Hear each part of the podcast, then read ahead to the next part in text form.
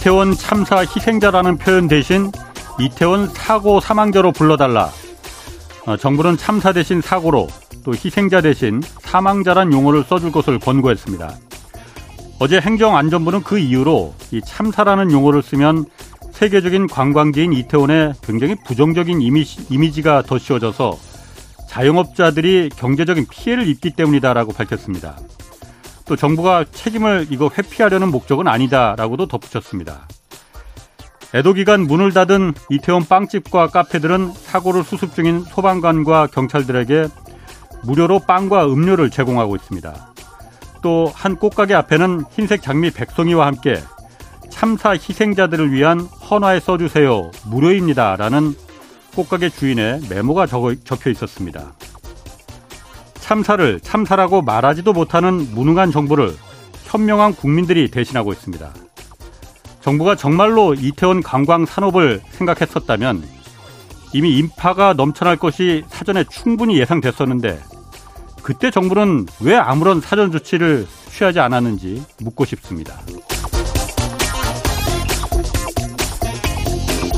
네, 저는 KBS 기자 홍사원입니다. 홍사원의 경제쇼 출발하겠습니다. 대한민국 경제 오디션. 내가 경제스타 K. 여러분 경제가 어려워서 힘드시죠? 그래서 준비했습니다. 대한민국 경제 오디션. 내가 경제스타 K. 힘든 경제 상황을 이겨낸 감동 스토리. 우리 가정의 특별한 경제 교육법. 슬기로운 투자 아이디어. 경제와 관련된 이야기라면 모두 모두 환영합니다. 총 상금 6천만 원을 준비했습니다. 자세한 내용은 홍사원의 경제쇼 홈페이지를 참고하세요. 이 프로그램은 당신의 투자의 끼를 춤추게 하는 새로운 투자 플랫폼 탱고픽에서 함께합니다. 네, 내가 경제스타 K 12월 9일까지 사연 받고 있습니다. 사연은 홍사원의 경제쇼 홈페이지에 올려주시면 되고요. 자, 미국 기준금리가 어제 어, 우리 시간으로 오늘 새벽이죠. 0.75% 포인트 인상됐습니다. 0.75%이 큰 폭으로 벌써 네 번 연속 인상한 건데 우리 한국은행도 이달 하순에 기준금리 새로 결정할 텐데 고민이 클 것 같습니다. 자, 최백은 건국대 경제학과 교수 나오셨습니다. 안녕하세요. 네, 안녕하세요. 자, 뭐 예측한 대로 0.75%포인트 올라갔는데 이게 시장에서 완전히 예측한 거하고는 또 약간 좀 미면 좀 뭔가가 있습니다. 예. 어, 어떻게 보셨어요? 어, 시장에서는 사실 시장이라고 하지만요. 예. 제가 볼 때는 월가에서 예.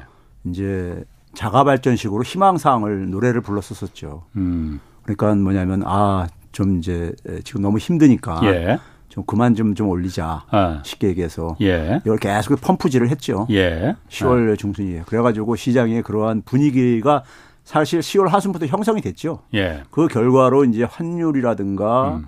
어, 채권 금리라든가 이런 것들이 굉장히 안정적인 모습을 보이고 예. 어, 주가도 많이 상승하고 그랬죠. 예. 상승 지난, 예. 지난 한 3주 동안에요. 예. 상승을 하고 그랬었는데 근데 사실 에, 파월이 예.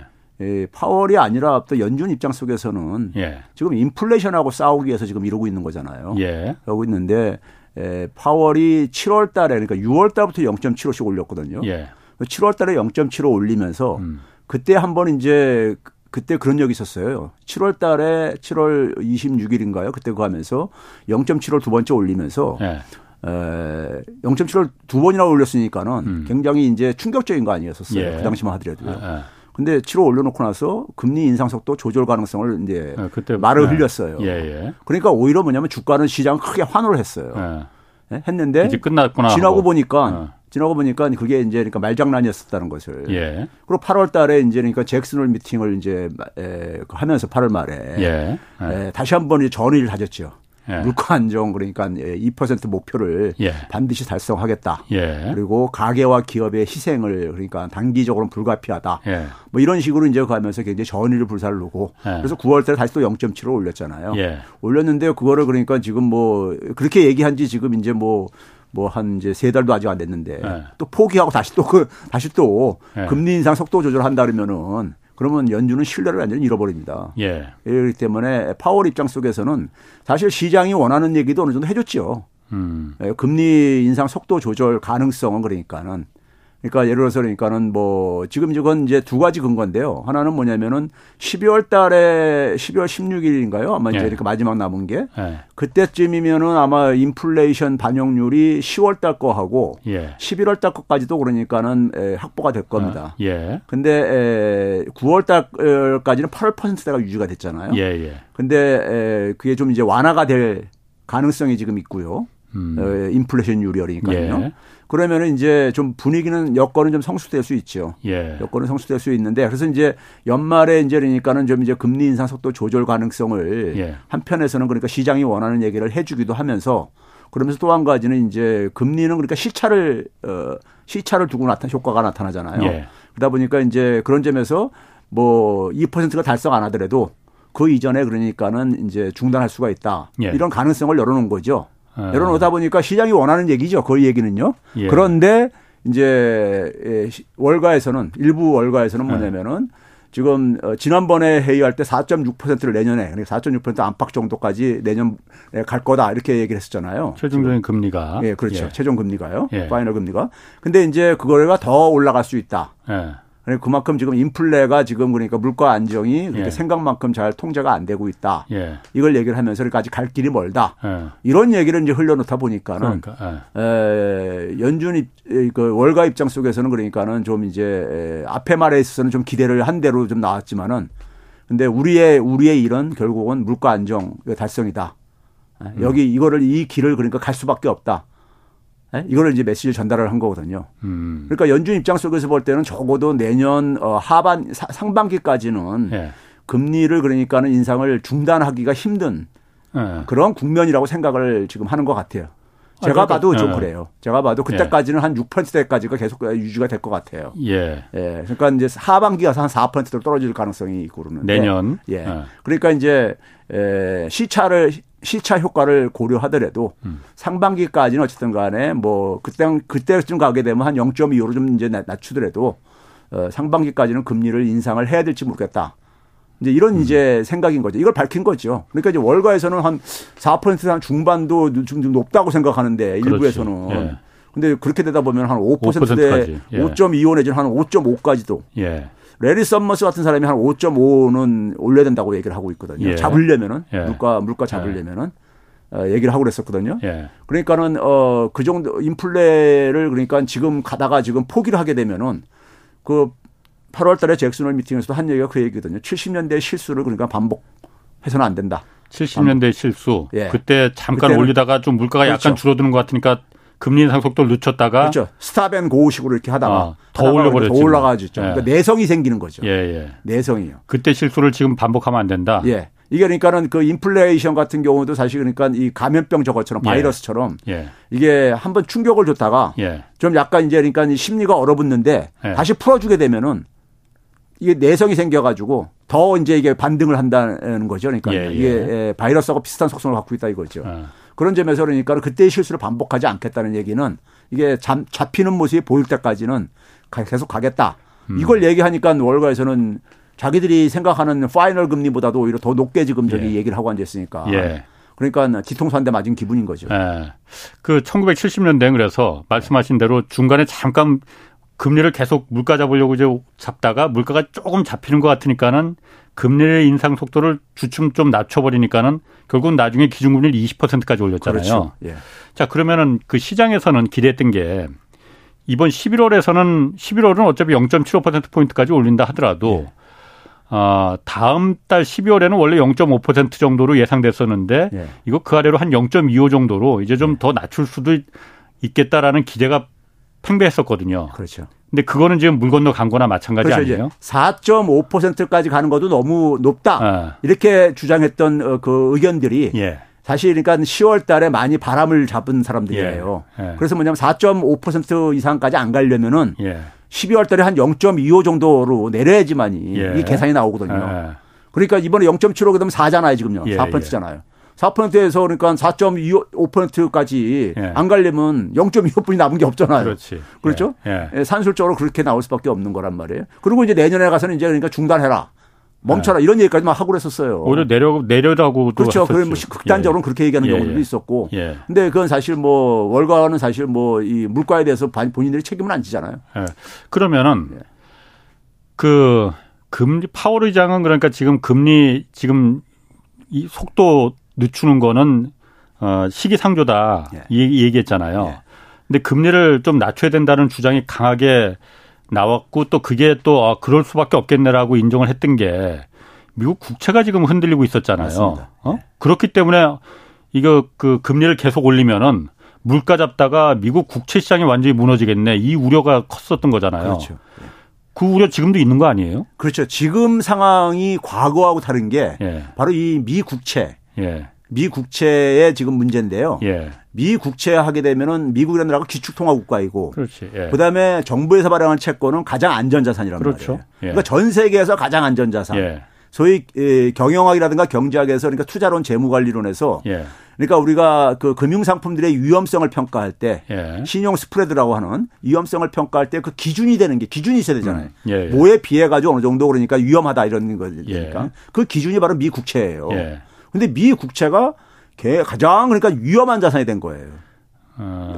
올해 이제 올해 올해 올해 지금 보여지는 모습을 보게 되면은 가장 위험한 건 아니고 그냥 조금 위험한 거 아니죠. 예를 들면 미 국채 수익률이 예. 다른 그러니까 주요 국가들의 음. 다른 주요 국가들의 국채보다도 더 그러니까 수익률이 많이 올라갔어요. 제일 많이 올라갔어요. 그 말은 다시 말해서 국채 가격이 폭락했다는, 폭락했다는 얘기죠. 예. 영국처럼. 예. 근데 예. 이 가격 폭락이요. 지금 예. 우리가 일반 국민들이 모르는 얘기일 텐데 예. 에, 정부가 이제 국채를 발행할 때 예. 소위 채권의 액면 가격이라는 게 있잖아요. 예, 예. 액면 가격이요. 아, 아. 만약에 100만 달러면 100만 달러라는 아. 이제 상환할 금액을 이제 예. 하잖아요. 근데 그 액면 가격이 시장에서 거래되는 가격하고는 다르잖아요. 어, 그렇죠. 네, 거래되는 가격이 다른데 일반적으로 일반적으로 그러니까는 올해 2월 달까지는 이 액면 가격이 시장 가치보다도 채권의 국, 음. 미 국제 시장 가치보다도 더 높았어요. 그러니까 100만 달러짜리가 한 110만 달러에 거래됐군요. 아니죠. 시장 시장에서는 네. 90만 달러로 거래된 거죠.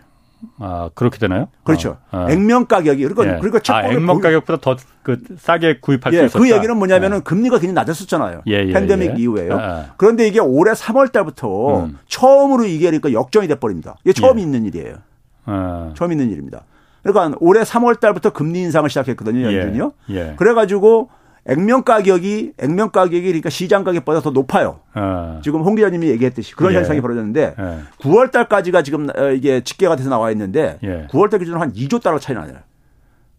2조 미국, 달러 그러면 미국 정부가 어. 발행해서 시장에서 거래되는 국채의 예. 액면 가격이 음. 한 23조 7천억 달러 된다면은 예.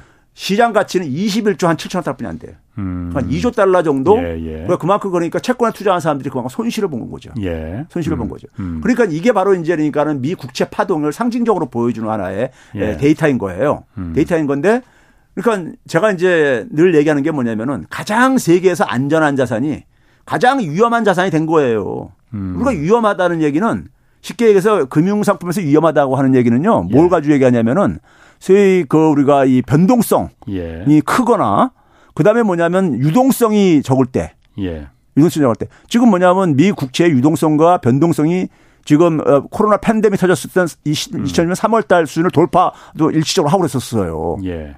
그러니까 어 가장 안전 자산이라는 것은 이게 가치가 이게 안정적이 되는 건데 그렇죠. 이게 이게 그러니까 막 저기 저 네. 떨어 폭락하고 앉아 있고 그러니까는 네. 그래서 국채 투자한 사람들이 굉장히 많이 손실을 많이 봤어요. 네. 그래요.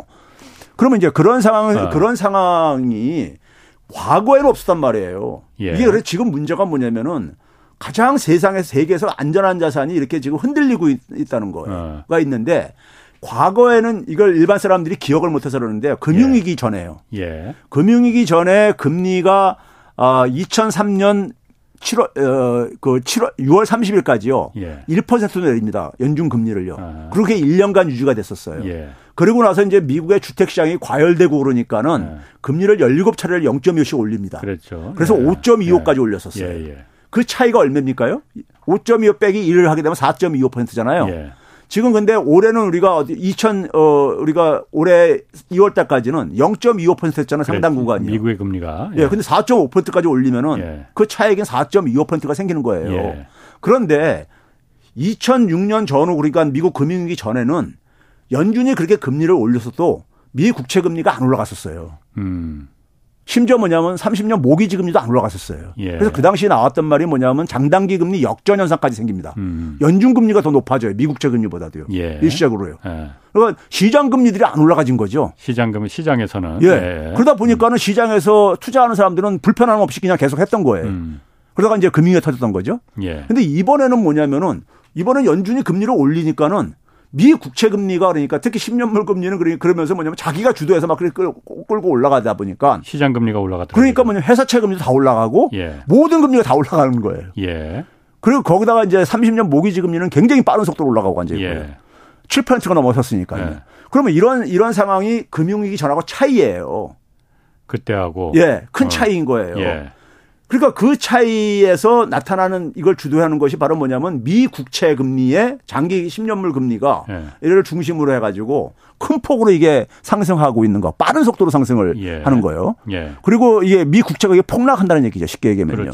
예. 이게 주도를 하고 있는 거예요. 지금요. 예. 이게 주도를 하고 있는 건데 이게 에, 지난달 10월 20일부터 좀 안정적으로 그러니까 꺾였었어요. 음. 영국 사태 터지고 난 다음에 예. 터지고 난 다음에 그러니까 그 전에 저 굉장히 불안을 보이다가 이게 되면 안정되면서 아까 얘기했듯이 월가에서는 그러니까 금리 인상 속도 음. 조절할 거다. 예. 이런 거를 이제 그러니까 자가 발전하면서 이게 안정되고 음. 미 국채 금리가 안정되니까 떨어지니까는 떨어지니까 주가는 환호를 하고 예. 환율도 안정되고 달러 가치도 예. 강달러에서 좀 안정되고 예. 이러면서 그러니까 다른 나라들도 같이 안정 이걸 누렸죠. 예. 지난 3주 동안에요. 예. 근데 이제 연준에서 오늘 이제 보인 모습은 지난밤 간밤에 보인 모습은 갈 길 가겠다. 그리고 음. 지난번보다 지난번 설정한 final 금리보다도 더 높, 높게 가게 네. 갈 가능성이 높다. 이런 얘기를 하니까는 네. 지금 미 국채 금리가 미 국채 금리가 다시 한번 발작을 이제 일으킬 가능성이 있다는 거죠. 당장 오늘도 미국 10년물 국채 금리는 폭등했어요. 예. 아. 근데 그 우리나라 우리나라가 그 비슷하게 쫓아오고 우리나라 10년물 예. 국채 금리도 한국 국채 금리도 예. 폭등하고 예. 있고. 자, 그러면 어제 사실 박종훈 기자하고도 KBS 박종훈 기자하고도 얘기 잠깐 했었는데 예. 미국 국채가 이렇게 금리가 폭등한다는 미국 국채 가격이 폭락한다는 거잖아요. 그렇죠. 그 이유 중에 하나가 큰 이유가 예. 일본이 가장 많은 미국 국채를 갖고 있는데 일본이 어쨌든 N1 그 환율 엔화 가치가 워낙 폭락하니까 예. 다른 방법이 없으니 갖고 있는 미국 국채를 다 시장에 팔아버려 갖고서는 그거로 다 달러 만들어서 환율 방어에 쓰고 있기 때문에 지금 이 미국 국채가 폭락하는 이유 중에 하나다라고 얘기했거든요. 그한 요인이고요. 아. 이 미 국채 시장의 좀 구조를 좀 설명드릴 필요가 있는데 예. 미 국채를 누가 갖고 있느냐 예. 하게 되면요 연준이 한 26% 갖고 있어요 예. 전체 발행액에 예. 시장에서 거래되는 것 중에서요. 예. 그 다음에 뭐냐면은 어 시중 은행들이 예. 이 국채는 가장 안전한 자산이다 보니까는 그렇지. 현금과 거의 같거든요. 언제든지 현금화 시킬 수가 있잖아요. 예. 그러니까 근데 현금을 갖고 있으면 수익이 안 생기잖아요. 예. 그래서 국채를 많이 자기 자본용으로 많이 갖고 있어요. 은행들이요. 음. 예. 근데 은행이 확보할 수 있는 것은 은행 주주들이 투자한 자본금에 비례할 수밖에 없어요, 그거를요. 예. 보유 예. 금액이요. 예. 근데 그게 한 40% 안팎 정도 됩니다. 장, 이게 안정적으로 그러니까요. 예. 전체 그러니까 이 미국채 발행액 음. 중에서요. 그럼 그 두 개 합하게 되면 한 66% 되잖아요. 예. 한 33%를 해외에서 갖고 있어요. 아하. 일본이 한 5.2%, 예. 중국이 한 4% 정도 이렇게 갖고 예. 있어요. 예. 그러니까 이제 일본은 많이 그동안 상대적으로 비중이 줄어들어왔어요. 연준의 비중이 굉장히 높아지면서. 예. 연준의 비중. 그러니까 해외에서 한 33% 갖고 있는데 일본이 보유하고 있는 건 한 5%좀 넘는 음. 때문에 근데 이제 일본이 환율 방어하기 위해서 달러 확보하려다 보니까는 팔고 이제 이렇게 하는 거 음. 아닙니까? 중국도 예, 예. 마찬가지일 거고 우리나라도 비슷하고 뭐 그런 예, 상황이잖아요. 그러니까 그게 어느 정도 일정하게 영향을 미치죠. 아. 제 시장에. 예. 영향을 미치는데 핵심적인 변수는 연준이 예. 지금까지는 그러니까 금융위기 이후에는 주 사주는 입장이었었는데 네. 지금은 연준이 그러니까 팔고 있잖아요. 6월 달부터요. 그러니까 금융위기 이전엔 이후에는 그러니까 양적 완화라고 해서 그렇죠. 미국 정부가 국채를 발행하면은 예. 옛날에는 사줬죠. 일본, 중국들이 다 많이 사줬어. 그런데 예. 거기서도 이제 잘 안 사주니까 그렇죠. 미국 중앙은행인 연방준비제도가 예. 아 그럼 우리가 사줄게 이렇게 한 거잖아요. 예. 그러니까 금융위기 이후에는 예. 달러 가치가 그러니까 이렇게 약세를 보이면서 예. 환율 문제가 없었, 없었단 말이에요. 2008년 2008년에 잠깐 나타났다가 어, 연준이 공격적으로 그러니까는 저금리 금융 완화를 하면서 환율들이 안정이 됐었단 말이에요. 예, 예. 그러니까 뭐 일본이나 음. 중국이 팔 필요가 없었었죠. 아하. 그렇지. 그랬는데 그리고 연준도 그냥 사줬단 말이에요. 계속해서요. 예, 예. 엄청나게요. 예. 예. 그러다 보니까는 미 국채 가격이 떨어질 일도 없고 예. 수익률이 올라갈 일도 없고 예. 그랬었죠. 근데 지금은 연준도 연준은 그러니까는 지금 보게 되면은 팔겠다고 지금 선언을 하고 있는 상황이었잖아요. 그 양쪽 긴축을 해가지고요. 갖고 있는 여태까지 사줬던 국채를 이제 다시 팔겠다. 그렇죠. 어. 그러니까 이것도 그러니까 6월 달부터 시작을 했는데 예. 9월 달부터는 이것도 그러니까 규모를 늘려서 어, 600억 950억 달러 로 이제 어. 늘렸는데 600억 달러를 국채를 그 중에 600억 달러가 국채란 말이에요. 그 600억 그러니까 달러 미국 국채가 미국 시장에 지금 쏟아지고 있는 거잖아요. 그렇죠. 그래서. 한 달에 그만씩 쏟아져 나오는 거죠. 아, 아. 근데 그러다 보니까는 어, 금리를 올리니까 강달러다 보니까는 예. 환율을 방어하려다 보니까는 예. 해외 국가들도 그러니까 국채를 음. 던지는 거예요. 예. 같이 던지는 거죠. 연준과 아, 같이요. 그렇지. 근데 이제 시중은행들도 예. 시중은행들도 그러니까는 이게 이미 국채라는 것은 하나의 그러니까 안전자산이다 보니까 이걸 담보물로 많이 씁니다. 예, 예. 담보물로. 예. 그러니까 어, 투자를 하는 데 속에서 예. 담보물로 이걸 이제 삼아 가지고 소위 이제 레버리지를 일으키고 음. 그러는데 이게 담보 가치가 떨어지게 떨어진다는 거 아닙니까? 국채 가격이 떨어진다는 아, 얘기는요. 국채 가격이 떨어지니까 담보 가치가 떨어진다. 예, 담보 가치가 떨어지게 되면은 소위 말해서 그 증거금을 더 요구를 하죠. 아, 마진콜. 예. 아. 예. 마진콜에 증거금을 더 요구를 아, 하죠. 더 예. 보충하라 그랬죠. 예, 예. 그러면 이제 국채 팔아야 되잖아요. 예. 그러니까 온통 시장에 국채를 팔겠다는 이런 세력만 플레이어들만 이렇게 형성되어지는 분위기. 아, 아. 그 상황 속에서 국채 가격이 떨어지니까는 사람들이 그러니까 국채를 아, 기피하는 거죠. 예. 그러다 보니까 국채의 유동성이 그러니까 소위 말해서 미 국채라면 유동성이 거의 100%라고 봤어야 되는데 미 국채 유동성이 그러니까 굉장히 낮아지게 되고 그러면 그 가격은 계속 개, 어. 계속 이게 막 저기 폭락하고 그러니까 변동성이 커지고 이런 사태가 벌어진 거죠. 사실 이게 전례 없는 일 아니에요? 그 전례 없는 일이죠. 어. 이게 그러니까는 제가 항상 하는 얘기가 뭐냐면 위기는 반복되지만 네. 인간이 일으킨 어, 인간이 일으킨 실수에서 생기는 거기 때문에 네. 반복해서 일어나지만 똑같은 형태와 내용으로 오지 않는다. 네. 예? 왜 똑같 과거의 것은요 우리가 알, 경험했던 거기 때문에 예. 거기에 대한 예방을 할 수가 있어요. 예. 그런데 우리가 그렇기 때문에 위기는 똑같은 형식으로 오지 않습니다. 똑같은 예. 내용으로요. 아. 그러니까 이번에 차이가 바로 그거예요. 어. 그러면은 어제부터도 제가 이제 궁금한 게 예. 이게 좀 무식한 질문일 수도 있지만은 뭐 무식한 질문이라면 양해해 주시고 예. 만약에 미국의 국채가 전례 없이 그렇게 폭락해서 가치가 폭락해서 물론 뭐 미국의 국채가 부도날 일은 없. 없겠죠. 설마. 그런데 만약에 그렇게 막 폭락해서 네. 이게 헐값이 된다면은 무슨 문제가 생기는 겁니까? 일단 미 국채 가격이 폭락을 하게 되면요. 네. 이건 미국만이 아니라 네. 전 세계에 굉장히 재앙적인 어. 결과를 가질 수밖에 없죠. 어. 전 세계에요. 예. 왜 그러냐면은 어. 어찌 됐든 간에 달러가 하루아침에 그러니까는 기축통화 지위를 잃어버릴 일은 거의 없거든요. 예. 없는 상태 속에서 어. 그 달러가 뒷받침해 주는 게 미 국채잖아요. 그 담보로. 예, 미 국채잖아요. 예, 예. 그런데 미 국채가 그러니까 그렇게 가치가 흔들리게 되면은 음. 근데 이제 문제는 뭐냐면 그것이 에, 결과적으로는 미국이라는 나라의 그 신뢰도 예. 신뢰를 그러니까는 이제 약화시키는 거는 분명하죠. 예. 음. 그래서 지금 뭐냐면 국제 사실은 금융 시스템 통화 시스템이 굉장히 문제를 가지고 있었는데 예. 이게 지금 이제 그러니까 더 이상 제가 볼 땐 수명이 예. 지속될 수 없는 상황으로 좀 내몰리고 있는 게 아닌가. 아. 이렇게 보고 있는 게요. 왜 그런 얘기를 하냐면요. 지금 연준이 이렇게 금리를 올리는 이유가 뭡니까요? 인플레이션이 안 잡혀서 그렇잖아요. 예. 근데 인플레이션이 왜 생겼는가 처음 출발점을 한번 생각해 보세요. 이게 패권 경쟁이었잖아요. 예. 우크라이나 전쟁이었잖아요. 예. 그러니까 이건 뭐냐면 정치 실패의 결과죠. 예. 패권이라는 음. 것을 가기 위해서요. 예. 근데 그거를 연준한테 해결하라고 떠먹기 떠넘긴 거잖아요. 음. 예. 근데 작년만 하더라도 미국 경제는 아직 팬데믹 이전을 회복을 아직 안 한 상태다 보니까 예. 연준 입장 속에서는 작년에 인플레이율은 예. 이게 그러니까 일시적인 걸로 공급망 교란으로 예. 생각하고서 예. 어, 늦게 대, 개입을 하기 시작한 거잖아요. 예. 늦게 개입하다 보니까 이미 불길이 확 번진 거죠. 번져가지고 지금 미국의 물가에는 그러니까 한 40% 이상이 내수가 지금 영향을 미치는 걸로 전환됐다고요. 제가 음. 일전에도 한번 얘기했듯이요. 예, 예. 그 얘기는 결국 뭐냐면 그 다음에는 내수가 영향을 미치면 그 다음에는 금리 인상할 수밖에 없어요. 예. 지금 그거에 내몰린 거예요. 예, 예. 계속해서 그러니까는 원치 않는 첫 단추를 잘못 끼다 보니까 예. 계속해서 이게 그러니까는 어려워지는 상황. 어? 이런 국면으로 지금 내몰리고 있는 거죠. 지금 그러다 보니까 미국 그 재무부에서 옐런 재무부 네. 장관이 네. 미국 국채를 지금 사준다는 사람이 없으니 예. 재무부가 발행한 거잖아요. 국채를 원래. 예. 재무가 다시 사줄게 지금 이 얘기까지 나온 거잖아요. 정말 하다 하다 안 되니까 막 마지막 방법까지 지금 꺼낸 거잖아요. 자, 그러면은 파월 연준 의장은 이런 상태 국채가 이 정도로 흔들릴 정도면은 미국의 그야말 패권이 흔들리는 거나 마찬가지잖아요. 달러 패권이 흔들리는 거나 마찬가지잖아요. 네. 이거는 파월 연방준비제도도 원하지 않는 시나리오일 거잖아요. 미국 입장에서는 그걸 다 아는 사람이 금리 앞으로도 계속 공격적으로 올릴 가능성이 커. 그러니까 준비를 해. 단, 안전벨트 단단히 매. 이렇게 말한 이유가 뭡니까? 그러니까 이제 일단 그 미국 저그할 때 미국도 미국도 예. 미국의 투자가들 월가의 예. 투자가들도 좀 타격을 예. 입겠지만은 예. 타격을 입겠지만은 어 미국이 해외보다는 예. 덜 그래도 타격받을 거다. 덜 아, 타격받을 거다. 미국은 다른 예. 나라보다 그렇죠. 타격이 좀 덜 할 것이다. 어차피 미국은 그렇지. 뭐냐면 달러 찍어낼 수 예, 있는 예, 나라니까요. 그렇죠. 예. 그리고 어쨌든 간에 미 국채가 어쨌든 간에 이 금융시장이 굉장히 불안정했을 때 그래도 미 국채가 미 국채는 상대적으로 예. 다른 나라 국채에 비해서 예. 어, 이게 변동성이 지금 커져서 그런 거지만은 예. 커져서 그렇지만은 그거가 그러니까 이렇게 그 완전히 무너질 가능성이 없다고 보는 것이다. 거죠. 그렇죠. 아.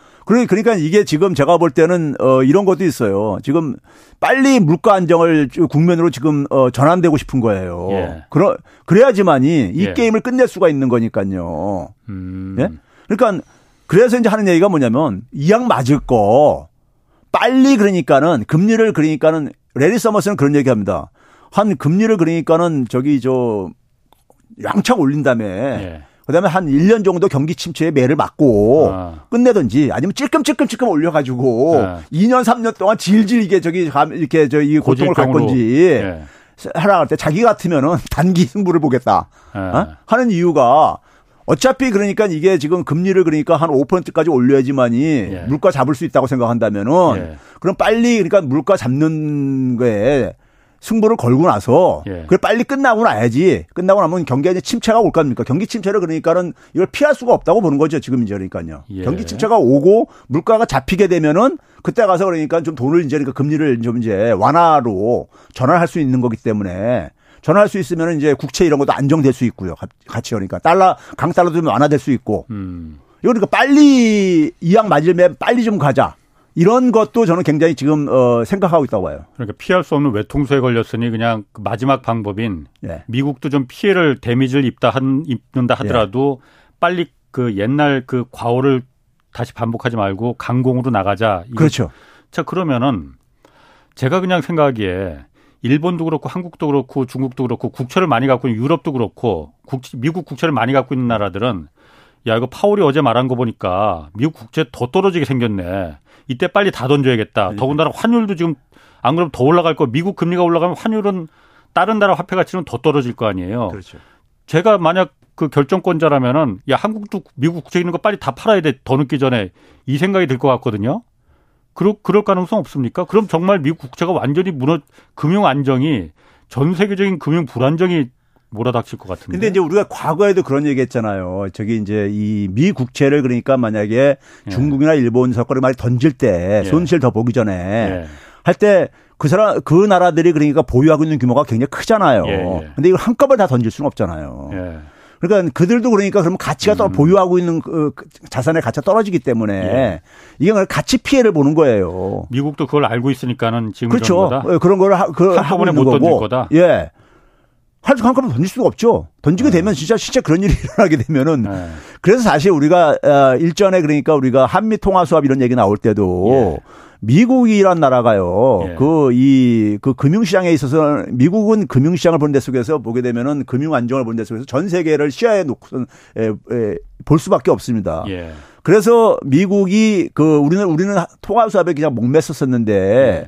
미국이 통화 수합을 그러니까는 지금 할 국면이 아니라고 지금 이제 그렇지. 이 팬데믹 이후에는 본 거예요. 예, 예. 그래서 새로 도입한 게 이제 피마 제도라고 해가지고 예, 피마 레포라고 있죠. 예, 피마 레포라고 아, 해가지고 예국이 이제 그러니까 소위 이런 그 이 공공기관들이 네. 미 국채를 담 많이 갖고 있으니까 아, 그 그걸 담보로 해서 달러 빌려가면 되지 아, 않느냐. 아, 미국 은행들이 그러듯이 예. 그게 한 거거든요. 그러면 그게 그렇게 해가지고 미국 국채 시장에 소위 말해서 미국 국제 시장을 활성화시키는데 아. 좀 도움 삼기 그걸 그러게. 활용하려던 거예요. 예. 활용하려는 의도가 가장 큰 목적이에요. 예. 근데 우리는 음. 그러니까 그걸 가지고 그걸 잃지 음. 못하고 계속 통화 수업에 매달리고 그랬던 건데 예. 예? 엉뚱하게 매달렸던 효과도 없는 저기 들어줄 수도 없는 거죠. 예. 그런 점에서 미국은 그러니까 지금 국채가 본인들이 사실 만들어 이게 싸, 싸질러 놓은 거죠. 지금 무슨 얘기냐면 엄청나게 발행을 했거든요. 음. 발행을 엄청나게 하다 보니까 이게 그러니까 그 지탈이 지금 나는 거예요. 그래. 너무 많은 어, 딸이 국채를 발행을 했죠. 지난 또 팬데믹 기간 동안에도. 지금 유튜브 댓글에도 아까 제가 다 팔 거다 미국 국채 네. 갖고 있는 거 팔면 누가 사주기나 하냐 지금 이 얘기가 당연히 사줄 사람도 그렇죠. 없겠지. 그렇죠. 자 그러면은 우리 같은 경우에 아 어쨌든 미국이 계속 금리 이제 그 뭐 금융 긴축 속도 조절하는 거 이거 지금 시기상조다 이 얘기를 폭탄 선언을 해버렸잖아요. 예. 우리도 지금 한국은행이 24일 날 기준금리 결정해야 되잖아요. 어, 당초에는 좀 미국하고 보조를 맞추기 위해서 0.5%포인트 올릴 거다 이런 좀 이제 분위기가 조성됐었는데 갑자기 강원도 사태가 터져버리면서 야, 그럼 다 죽게 생겼다 지금 잘못하면 그래서 한 0.25 정도로 다시 내, 좀 약화하지 않겠냐 이렇게 예상됐는데 네. 파월 의장이 이렇게 폭탄 선언을 해버리면서 이거 어떻게 한국은행 매우 지금 곤혹스러울 것 같은데. 그렇죠. 한국은행은 지금 어 연준보다 더 외통수에 몰려 있는 건데요. 예, 예. 지금 이제 우리가 이렇게 생각을 해야 됩니다. 에, 지금 회사채라든가 뭐 국내 CP라든가 기업들 자금 조달 이런 것들은 예. 지금 국내에서 어쨌든 간에 원화 자금 조달이기 때문에 일단은요. 예. 이거는 국내에서 해결할 수 있는 거죠. 어쨌든 간에요. 음. 예. 예. 이게 좀 이제 약간 굉장히 이상한 저거 국면이지만은. 예. 그런데 이제 문제는 뭐냐면 지금 이제 외부로부터의 충격을 우리는 최소화시켜야 되는 거란 말이에요. 음. 근데 지금 무슨 일이 터졌냐면은 이게 지금 레고랜드 사태가 일종의 보게 되면은 그 신용위기에 저는 trigger 역할을 했다고 이제 보는데요. 네, 저는 그냥 강원도 사태라고 하려고 레고랜드가 그렇게 뭐 김진태 사태라고 이제 뭐 아니, 예. 그냥 강원도 사태라고 하시죠. 네. 예. 하여간 근데 일반 사람들이 네. 레고랜드 사태라고 이렇게들 저기 저 용어를 이해를 하고 있으니까 많은 네. 분들이 그러면 이게 이제 뭐냐면은 우리가 이제 금융시장에 그 소위 말해서 ABC처럼 예. 나오는 얘기가 뭐냐면요. 이런 게 있습니다. 금융시장이 불안한 상황이 있을 때, 예. 불안한 상황이 있을 때 굉장히 조심해야 될 게 뭐냐면은 예. 시장이 그러니까는 예상하지 못하는 정책 변화. 예. 이런, 예. 이런 짓을 하지 말아라. 예. 그, 그렇게 했을 때 이게 뭐냐면 소위 말해서 이 금융 붕괴 악순환을 촉발시키는 계기가 된다. 예. 저는 이제 그런 역할을 했다고 보는 거예요. 이게 그러니까요. 그러니까 사람들이 강원도가 갑자기 그걸 그러니까 지급 보증 안 하겠다고 하는 이런 일을 누가 누가 상상을 했겠어요. 그러니까 뭐 시장에서는요. 뻘짓 맞습니다. 예, 이렇게 네. 상상을 못 했던 거 아닙니까? 예, 예. 그러니까 누구도 예상하지 못한 것이 발생을 한 거예요. 예. 그러면서 시장이 그러니까 갑자기 그러니까는 굉장히 충격을 준, 준 거잖아요. 예. 줬는데 이것의 연장이 지금 파급 효과가 계속해서 지금 남아 있는데 예. 국내적인 것은 어쨌든 간에 막 돈들 음, 조성을 해가지고 음. 지금 거의 그러니까 보니까 188조 정도로 지금 하여간 200조 가까이 지금 예, 그러니까요. 뭐, 뭐 예. 사회적 비용까지 합해서 한 200조 되죠. 예. 근데 하여간 이렇게 투입을 하고 있는데 한국은행까지 동원해가지고 예. 하고 있는데 외자 조달입니다. 지금 예. 지금 뭐냐면 우리가 외환 보유에만 쳐다보고 이렇게 있는 상황인데 예. 지금 어 무역 적자가 지금 구, 구조화되고 있잖아요. 예. 그럼 이 상황 속에서 지금 어 금융 당국이 정부가 뭐냐면 기업들한테 아니면 금융회사들한테 해외에서 좀 자, 달러 조달 좀 해라 이렇게들 음. 하고 있단 말이에요. 예. 근데 어저께 이제 그 우리가 흥국생명에서 예. 신종 자본증권이 사실상 이걸 음. 그러니까 우리가 이제 소위 재매입을 안 해주 아, 아 포기하면서 포기하면서 그러니까 지금 어, 말이 좀 어려운데 흥국생명에서 그러니까 달러 표시 달러로 단 그 그렇죠. 채권을 발행했는데 신종 아. 자본증권이라는 용어를 네. 먼저 좀 약간 설명을 드려야 되는데 네. 신종이라는 건 새로운 종류라는 얘기잖아요. 그렇겠지. 새로운 네. 종류인데 네. 자본증권이라는 것은 뭐냐면 말 그대로 우리가 기업이 자금을 조달하는 방법은 주식을 발행할 수도 있고 예. 채권을 발행할 수도 있고 그러는데 예. 근데 장단점이 있잖아요. 예. 주식을 발행을 하게 되면 상환할 필요가 없잖아요. 예. 자본으로 이제 그러니까 유치하는 그렇죠. 건데 예. 채권은 뭐냐 부채잖아요. 그렇죠. 상환을 해야 되잖아요. 예. 그러니까 이거는 이제 상환하는 부담이 있잖아요. 아. 주식은 상환에 대해 부담이 없잖아요. 그렇지, 예. 그렇죠? 그 대신 뭐냐면 주식의 문제는 뭐냐면은 의결권을 주게 되면은 경영에 경영에 되지. 이제 간섭을 받잖아요. 예, 예, 예. 그러니까 이 두 가지의 장단점을 그러니까 섞어 놓은 게 자본증권인데 예. 그러니까 그래서 주식의 주식 성격으로 자금, 자금은 조달을 음, 하고 음. 자금을 조달을 하고 그다음에 내용적으로는 사실상 채권인 거. 갚아야 된다. 예, 그렇죠. 아. 근데 이제 이게 한 5억 달러에 대해서 예. 외화 예. 그러니까 이게 국내 원화 자금으로도 발행할 수 있지만은 예. 외화로도 이걸 예. 그, 금융회사나 기업들이 이걸 굉장히 좋아하는 이유가 예. 이게 영구채 성격으로 자기 자본으로 이게 인정받아요. 음. 국제결제은행에서 예. 기준에. 예. 그러다 보니까 어우 이게 부담도 적고 그다음에 자기 자본으로 이게 분류가 되고 그러다 보니까는 그러다 보니까 이제 소위 말해서 건전성에도 굉장히 도, 움이 되고 그러니까 이걸 많이들 이용을 해요. 근데 외화 자금을 이제 이렇게, 이렇게 발행을 했던 거예요. 아, 근데 이게 5년 전에 음. 근데 이제 이걸 이제 그러니까 사실상 영구채의 성격을 갖고 있지만은 투자한 사람 입장 속에서 볼 때는 누가 음. 영원히 그러니까 뭘 믿고 저건다나 그렇지. 한국에 대해서 한국 기업에 대해서 그러니까 영원히 네. 빌려줍니까 돈을요. 네. 네. 그래서 중간 장치를 해놓죠. 그래서 5년 이후에 네. 5년 이후에 그걸 다시 재매입해라. buyback 네. 같은 거죠. 일종의 그러니까요. 조기 상환해라. 예. 그게 네. 이제 콜옵션 같은 거예요. 예, 일종의 예. 콜옵션이라고 용어는 이제 튀어나오고 있던데. 바이백 그걸 못안 안 하겠다고 했어요. 그렇죠. 왜 그러냐면은 그걸 어. 하려면은 돈을 달러를 자기도 다 확보를 해야 되잖아요. 그렇지. 그래서 예. 새로운 또 자, 자본주권을 발행하려다가 예. 그게 여의치가 않은 거예요.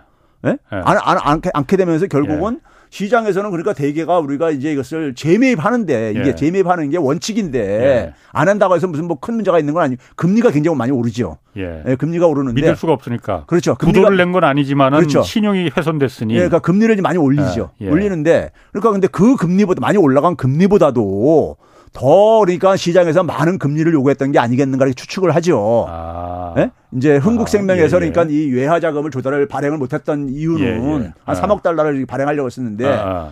그러면 이 상황 속에서 이걸 어쨌든 간에 이게 국제 시장에 국제 투자 시장에 준 충격이 이제 컸던 거예요. 예, 예. 그래서 홍콩 같은 데서는 지금 뭐냐면은 한국 기업들 발행한 것들 지금 거래를 다 기피를 하고 있어요. 아. 하, 고 있고 흥국생명이 한번 그렇게 신용에 어 그렇죠 훼손을 시켰으니 그러니까 이게 소위 말해서 한국이라는 나라의 소위 reputation 이 명성의 평판에 네. 평판 리스크가 굉장히 그러니까 확 높아진 거예요. 예. 아. 높아지면서 그러니까는 이걸 이제 거, 이 기피하는 거부하는 예. 이런 사태가 지금 벌어지고 있어요. 예. 그러니까 이 얘기는 결국 뭐냐면 정부가 나서서 보증하지 않으면은 외화 자금 조달도 이렇게 힘들어지고 있다는 얘기입니다. 예. 예? 그러니까 지금 이런 상황 속에서 어, 금융시장에서는 그러니까 어쨌든 간에 신뢰를 줘야 되는데 지금 음. 외부에서 그런 압박이 오는 거는 우리가 막을 수 있는 게 네. 달러를 우리가 프린트할 수가 없는 나라다 보니까 네. 우리가 외환위기 때도 그래서 당했듯이 음. 음. 그러면 이게, 여기에 더 그러니까 주안점을 둬야 되는 거죠. 음. 일단 내부적으로도 자금 조달에 문제가 있지만 내부 시장도 음. 외부 우리가 달러 자금 외화 자금을 사실 그러니까 더 우리가 어, 신경을 더 써야 되는 거죠. 예. 그런데 이게 어저께 흥국생명이 굉장히 또 하나의 trigger라 그러니까 이게 이제 예. 흥국생명이 그렇게 되게 된 게 레고랜드 때문에 사실 이게 예. 됐다고 보도가 나오고 있어요. 실제로 그러니까요. 외신에서 어, 엄밀히 말하면은 그렇게 연관성이 크게 있는 것 같지는 않. 별개 사건 같이 보이기도 아닙니다. 하는데. 그러니까 네. 흥국생명이 그러니까는 새로운 네. 신종 어, 자본증권을 네. 발행하려는데 예. 굉장히 높은 금리를 요구를 아, 시장에서 한 거예요. 아 기존 그게 이제 강원도 사태로 다 전체적인 회사 측금리가 높아지다 보니까 그렇죠. 아, 아 그러니까 수도 있겠구나. 예. 그렇죠. 예. 그 금리를 높이 음. 요구를 하지요. 당연히요. 어.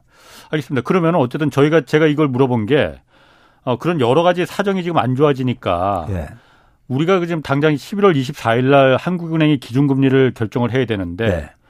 0.5%에서 지금 0.25% 포인트 정도를 좀 낮출 것이다.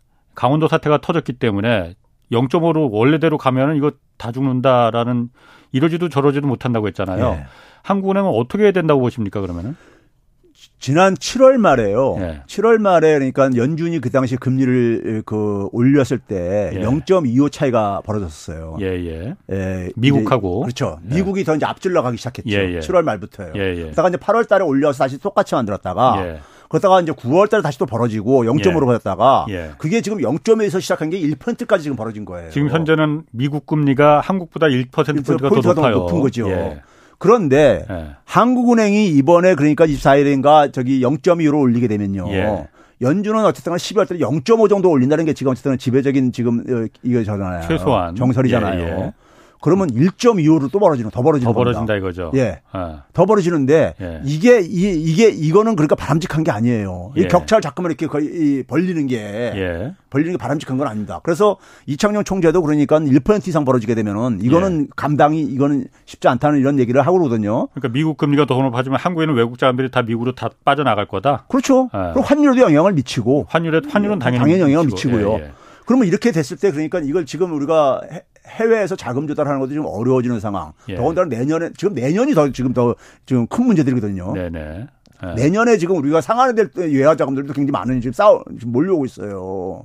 그렇죠. 예. 그런 예. 지금 그런 상황 속에서 예. 제가 그래서 뭐냐면 국내 자금은 예. 당국에서 어쨌든 간에 그래도 예. 한국 한국은행 이걸 다시 내세워 가지고 물가에 그러니까 어쨌든 간에 좀 부정적인 영향이 미치더라도 다시 예. 어쨌든 동원할 수 있는 수단이라도 있지만은 근데 외화 자금은 우리가 그러니까는 우리 힘으로 하는 게 한계가 있는 거잖아요. 예, 예. 그런 점에서 그러니까는 이 금리는 저는 제대로 올려야 된다고 봐요. 0.5 최소한 네, 0.5 이상은 올려야 된다고 봐요. 어. 올리 올리고 그리고 이제 그것에 따라 생기는 문제는 그러니까 우리가 국내 다른 정책으로 네. 그 문제점들은 어차피 그러니까 이것도 그러니까 국내도 그러니까 여러 가지 문제들이 꼬이면서 지금 이렇게 지금 엉망이 돼버린 건데 네. 그거를 그러니까 지금 한국은행 금리만 쳐다봐 가지고 해결될 수 있는 문제가 아. 아니거든요. 예, 예. 그런 점에서 음. 한국은행의 금리는 원칙대로 가야 된다고 저는 보는 거죠. 음. 예. 그러니까 0.5%로 올리고 그렇게 되면 당연히 이제 국내 자금 시장이 굉장히 어려워지겠죠. 국내 금리 예. 올라가니까는 예. 이자 부담, 가계 대출 가뜩이나 예. 많은데 그리고 예. 한계 기업들, 기업들이 이제 또 줄도산하는 기업들이 예. 나올 가능성이 있어요. 예. 근데 그런 부분 같은 경우는 지난번에도 한번 경제쇼에서 그런 부분 얘기한 적이 있어요. 금리는 더 이상 미국과 금리 차이가 더 벌어지면은 환율이 그야말로 1,500원까지 가면은 진짜 그때는 어 지옥문이 열리는 거니 그렇게 가면 안 된다. 환 금리는 그냥 0.5 그네대로 올리고 어려워지는 부분은 재정이 한국은 아직 여력이 좀 있지 않느냐. 재정으로다가 그 부분을 어좀 도와주는 부분으로 해야 된다라는 의견이 있었거든요. 어떻습니까 그 부분은? 아 그러니까요. 어. 우리가 그러니까 국내 자금은 예. 국내 자금 시장 문제는 예. 국내에서 그러니까 그래도 어쨌든 간에 좀 그 개입할 수 있는 예. 여력이 있다는 거예요. 여지가요. 예, 예. 여지가 음. 있는데 물론 지금 그러니까는 아 이제 물가 안정을 잡아야 되는 상황 속에서 재정을 또 풀어야 되냐 이런 얘기지만은 예. 지금 우리가 더 큰 문제가 지금 생기 이 붕괴 경제 붕괴를 방치할 수는 없는 거니까요. 그렇죠. 예. 그런 점에서 이거는 그러니까는 어, 이해를 시켜야 되는 것이고 예. 납득시켜야 되는 문제인데 근데 아까 얘기했듯이 외환은 그러니까 우리가 우리가 컨트롤이 안 되잖아요. 통제가 안 되잖아요. 네, 네. 우리가 네. 네, 그런 점에서 우리가 좀 이걸 좀 네. 분리해서 네. 접근을 해야 된다 이거죠. 이게 사실 환율만 좀 안정된다 하더라도 예. 지금 1,400원 오늘도 보니까 막 들썩들썩 하던데 환율만 좀 안정되더라도 좀 선택할 수 있는 옵션이 좀 여러 가지가 있을 것 같은데 환율이 안정되면요. 예. 해외 그러니까 자금 조달도 일단은 좀 예. 안정 국면에 들어가져요. 예. 예. 그다음에 자본 시장도 좀 안정이 돼 주고요.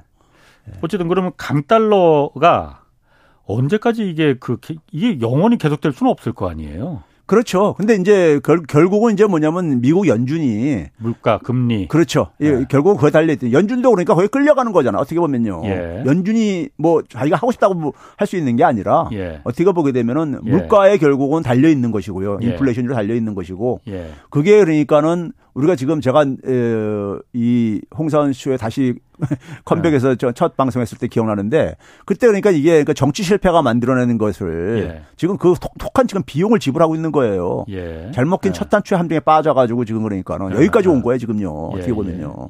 그렇지 않았으면 우리가 지금 일부 일부 시청자들은 팬데믹 기간 동안에 엄청난 돈을 찍어내가지고 이게 인플레이션 생긴 걸로 알고 있는데 천만에 만만의 말씀입니다. 음.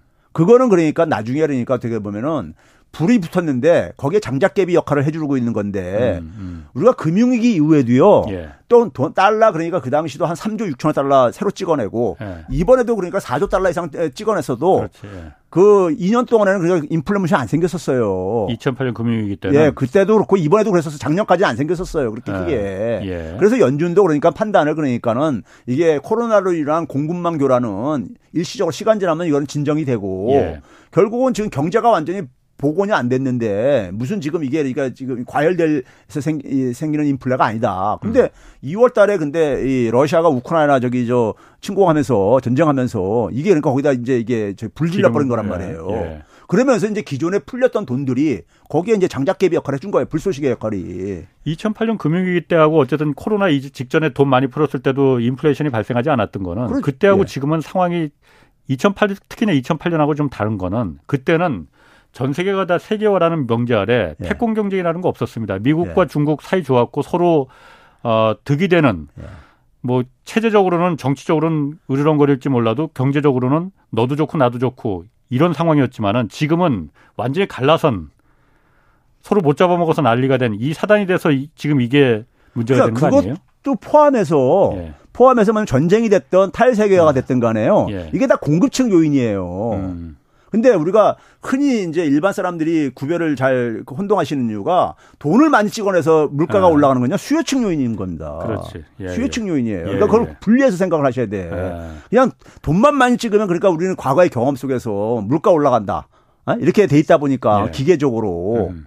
근데 우리가 인플레이션이 사실 90대 중반 이후에 사라졌었거든요. 그렇죠. 생활 면적까지. 예. 그 이유가 그 이후에 엄청나게 금리 내렸는데도 불구하고 예. 인플레이션 사라진 이유가 뭔데요? 그게 바로 이제 그러니까 이게 돈을 풀어도 예. 돈이 일반 대다수 서민들한테 안 갔기 때문에 예. 소득 불평등이 심해지고 그러면서 음. 그러면서 그러니까 그러니까 돈이 이게 실물 경제 음. 안 돌다 보니까는 음. 수요 측 압박을 안 일으킨 거예요. 돈 많이 풀린 돈이. 예. 아. 예. 그 그게 그게 안 바뀌었다고 구조는요. 그 구조는요. 예. 예. 근데 이번에 최근에 간 건 되게 이제 공급층 요인에 의해서 이게 촉발됐잖아요. 사실, 예, 사실 예, 예. 인플레이션이 예. 코로나 국면 작년에 하반기에부터도 이게 공급층 요인이잖아요. 그래서 예, 공급만 교란 공급만 교란 이렇게 얘기했잖아요. 예, 예. 자, 그러면은 그 아, 최 교수님하고 여러 가지로 한번 제가 좀 이렇게 좀 그 하고 싶은데 벌써 시간이 그렇게 많지는 않네. 그 달러가 세계 기축 통화가 되면서 네. 미국의 기침이 전 세계를 다 이제 독감으로 몰고 가고 이런 상태가 되는 거잖아요. 네. 흔히들 뭐 미국은 달러를 찍어내는 국가니까 네. 어, 자국의 인플레를 세계 다른 나라에 수출하는 국가라고도 말하고 네. 지금 그런데 말 아까 초반에 말씀하셨듯이 미국 국채가 달러의 기반인 미국의 핵심 이익은 다른 거 없거든요. 정말 달러 패권이 미국의 핵심 이익이잖아요. 네. 근데 미국의 국채가 흔들리면은 달러 패권도 지금 흔들리는 거 아니냐. 기축 통화 제차가 자체가 이 체제가 이, 이번에 흔들리는 거 아니야? 그런 의심 좀 들거든요. 네. 그런 거 아니에요?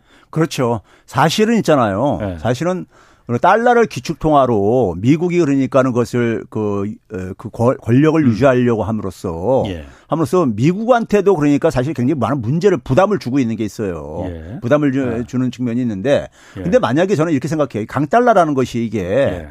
이게 문제는 뭐냐면 미국이 지금 이렇게 금리를 계속 올려 올렸을 때 예. 저는 이제 그러니까 사실 이거 경기 침체도 침체지만은 예.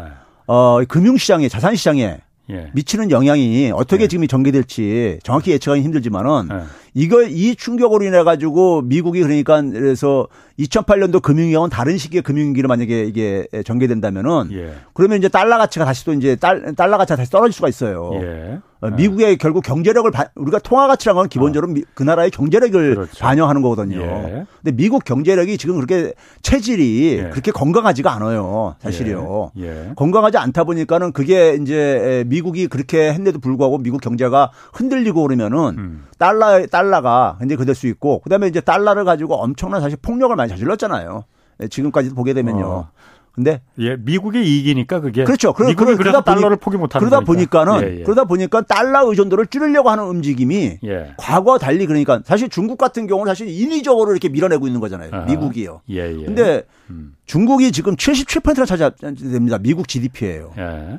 그리고 그 어, 중국을 배척했을 때 예. 탈세 계열을 했을 때 그걸로 인해서 미국 기업들이 지불하는 비용도 굉장합니다.